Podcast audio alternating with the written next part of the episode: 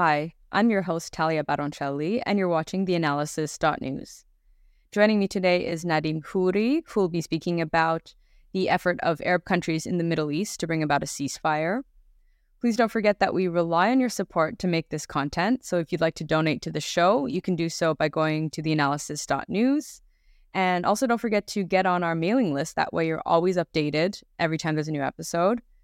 Help us beat the algorithm by liking and subscribing to our YouTube channel, and like and subscribe to the show wherever else you listen to it, whether it be on Spotify or Apple. See you in a bit with Nadim Houry.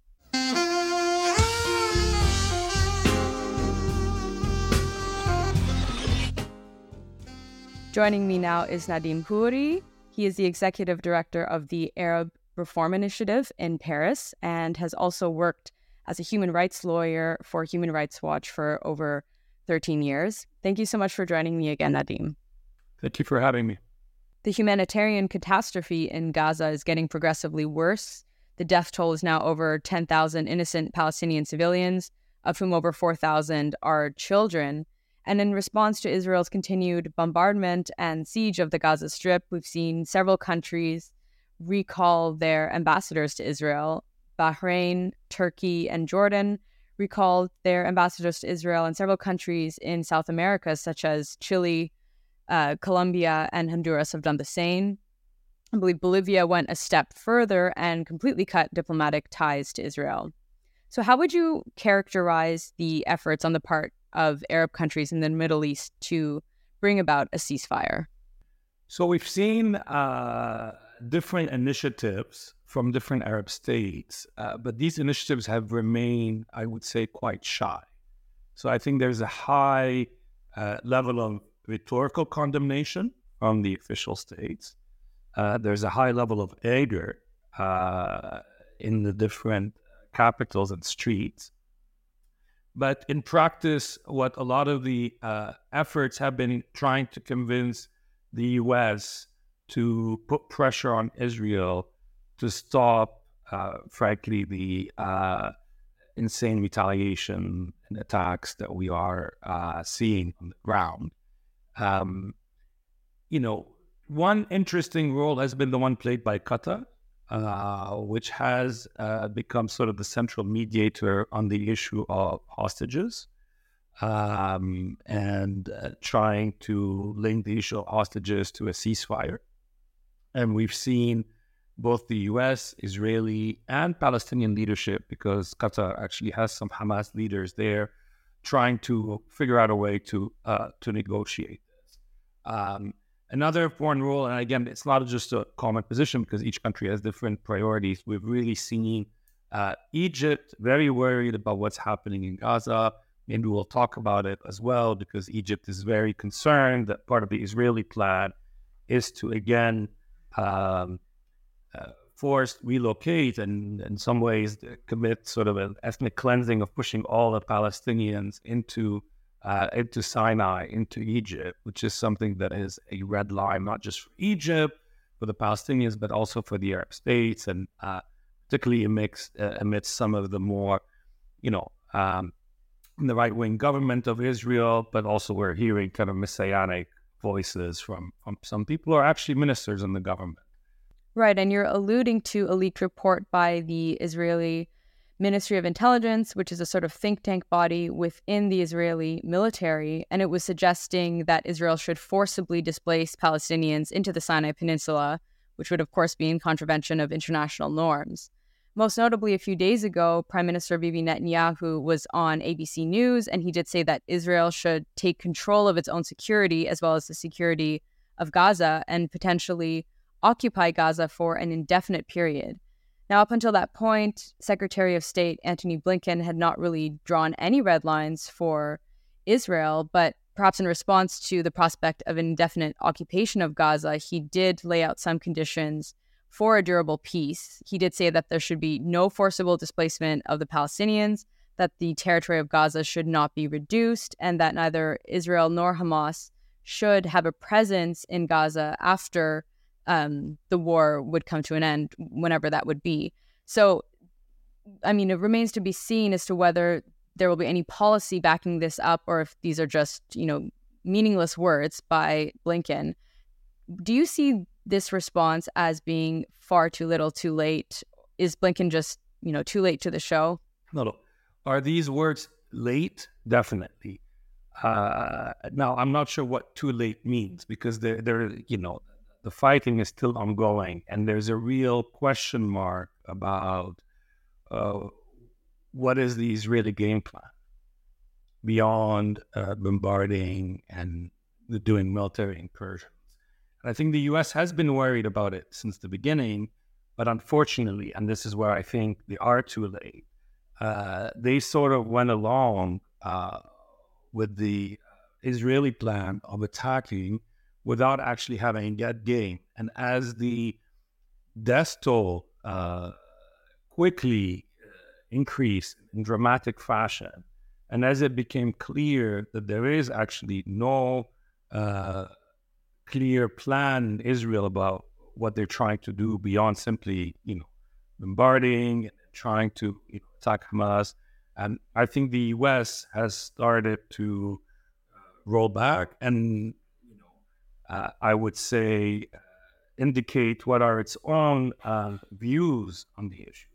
Um, it's good that they've articulated this, because I think they've realized as well, given the opposition of many of its allies in the region, chief of them Egypt, but also realizing that uh, this will just uh, not pass.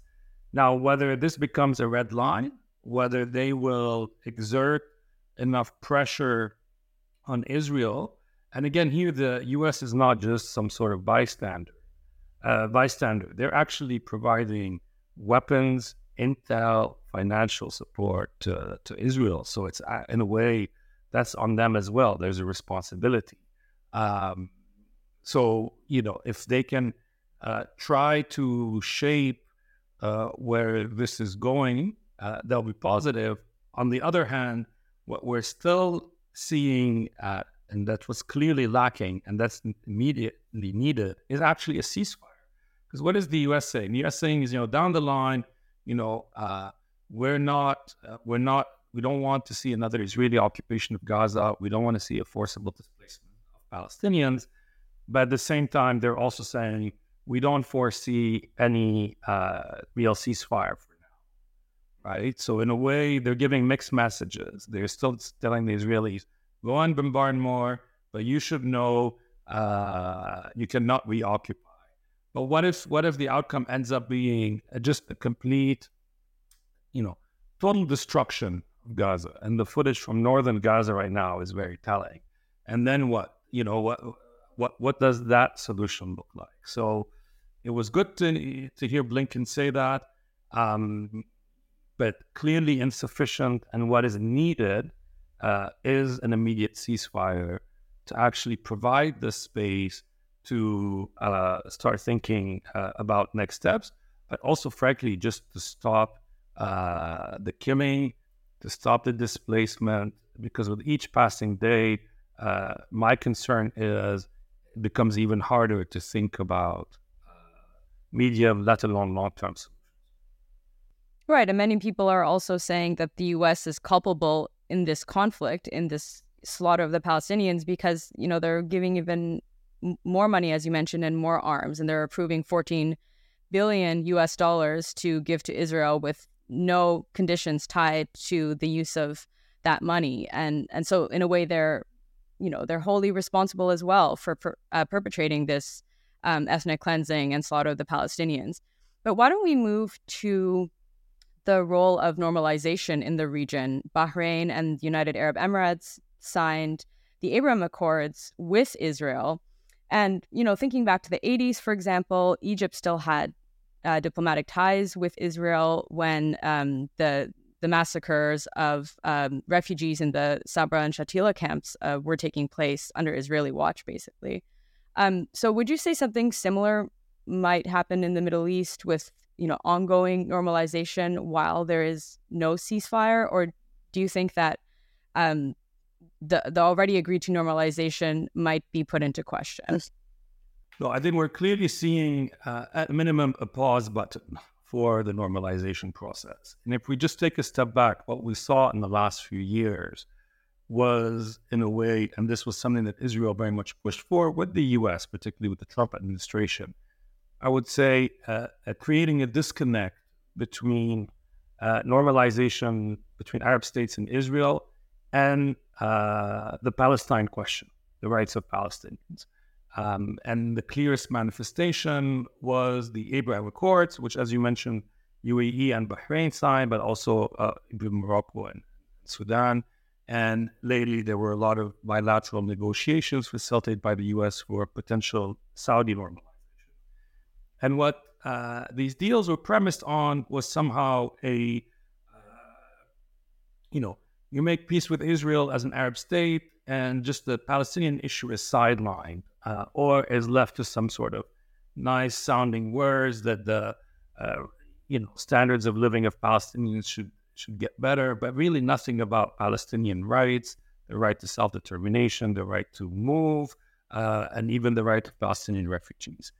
Um, in a way, uh, what happened in Gaza now more than a month ago uh, blew this strategy apart, literally.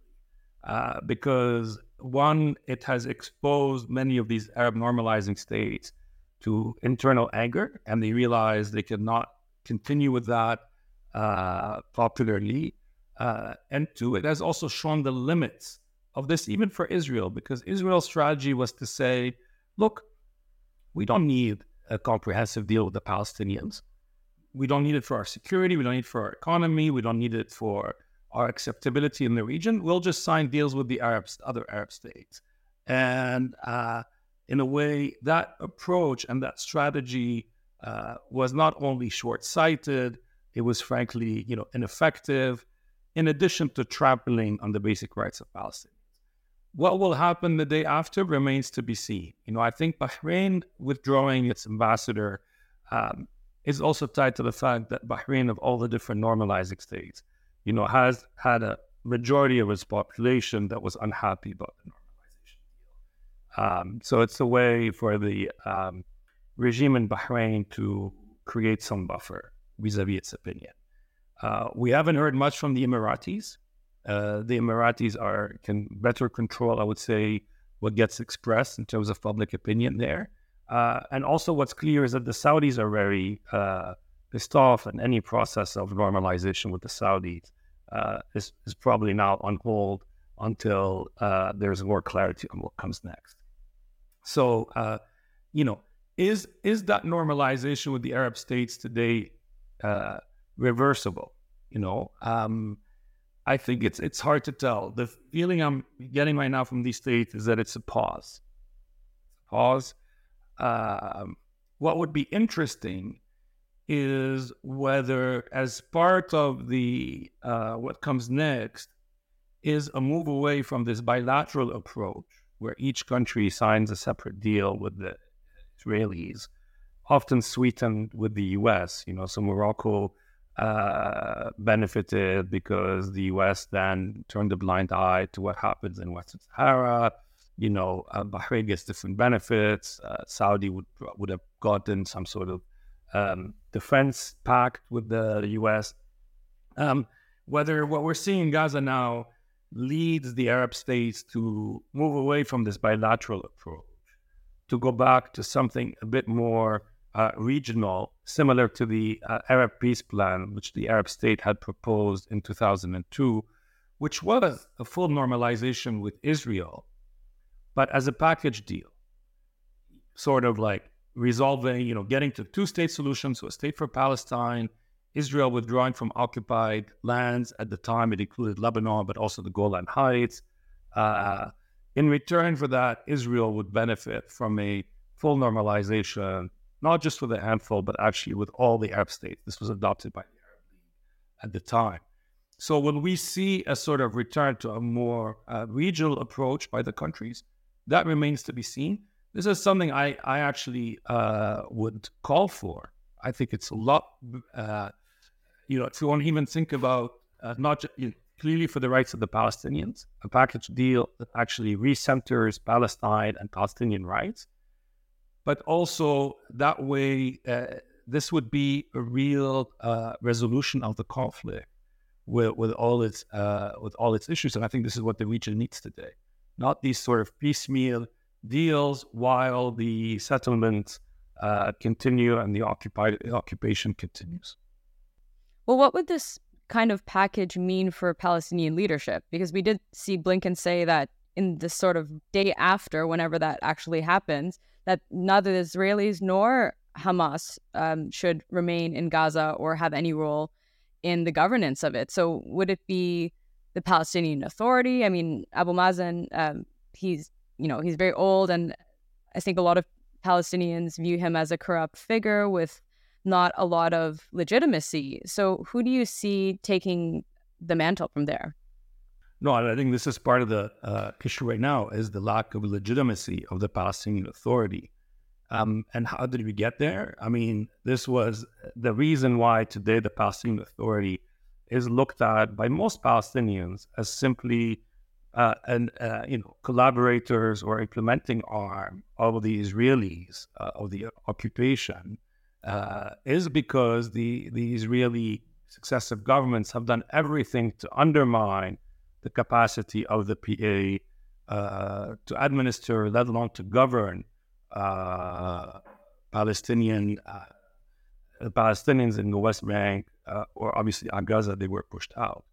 So, you know, clearly, and I think this is something that, um, this is the challenge today, is you have a government in Israel that is not only uh, far right wing, but that has adopted as key elements of its government and its platform really messianic, biblical references to, to base their claim. You know, I mean, get about it to the international law. Uh, you know, they're basically saying the Bible you, gave us this, and you're hearing biblical references left, right, and center, not just by some key ministers, by Netanyahu himself. And interestingly, the West is not reacting to.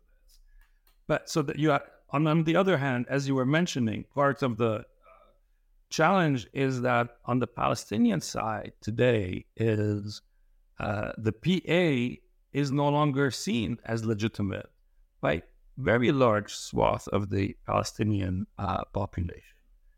Um, so in a way, that also weakens. So what you need to do is to think of a process that will recreate a form of legitimacy in Palestinian leadership, and that would do so in a relatively uh, quick time.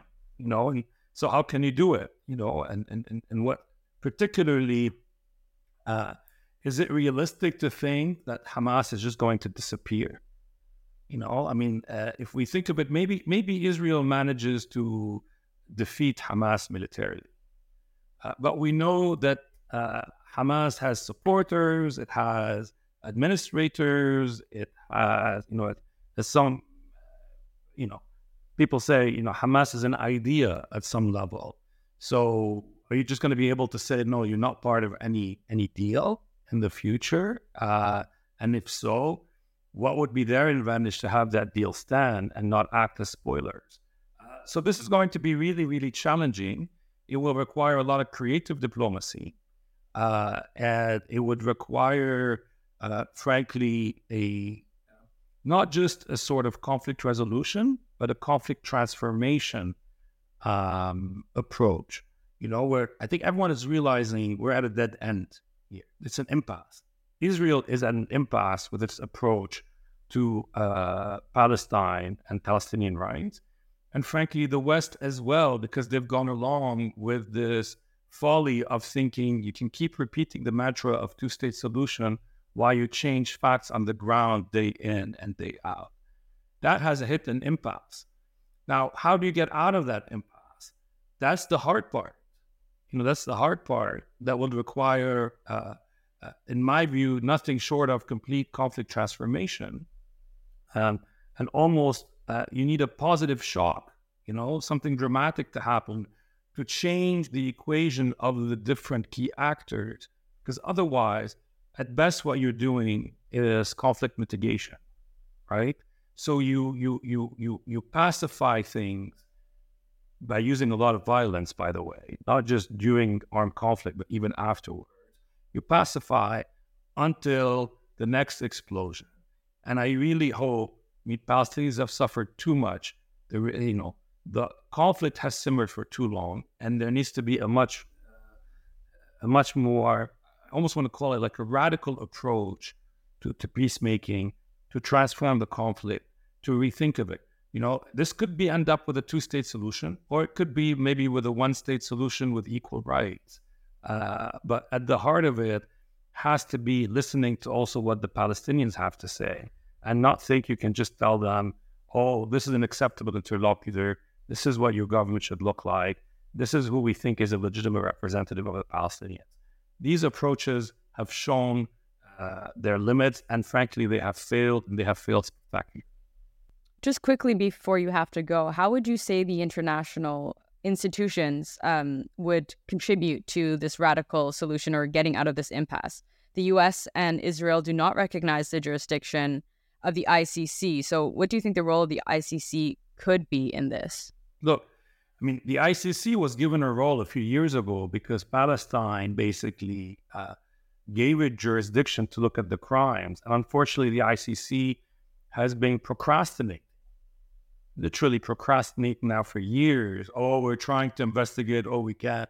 Only because of political pressure on it not to, not to investigate. So um, does the I C C have a role? Definitely.